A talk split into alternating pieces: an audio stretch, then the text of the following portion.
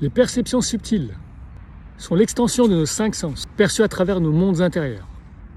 C'est un fonctionnement énergétique à la fois émetteur et récepteur, composé de différents canaux et présent chez tout le monde. On utilise d'ailleurs ces canaux de façon quotidienne. Si je te demande par exemple d'imaginer un oiseau bleu, ce que tu vois, ou plutôt ce que tu perçois dans ton écran mental, est le canal par lequel ta clairvoyance se manifeste, l'extension de ta vue physique. Cette voix que tu entends dans ta tête, quand tu lis un livre ou que tu dans tes pensées, tu l'entends à travers ton canal de claire audience. L'extension de ton ouïe, l'extension du toucher est particulier parce qu'il va venir chercher le ressenti des choses et regrouper tout plein de canaux à la fois. Je t'en parlerai dans une autre vidéo.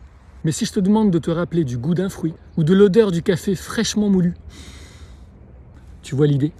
Alors on a souvent l'impression qu'on crée ce qu'on pense ou imagine, mais ces canaux sont principalement des récepteurs d'informations. À l'occurrence, tu n'as pas imaginé l'odeur du café, tu t'en es rappelé, car tu étais en réceptivité des informations emmagasinées dans tes canaux subtils à travers tes expériences passées. Ces canaux sont donc des récepteurs d'informations de notre monde extérieur.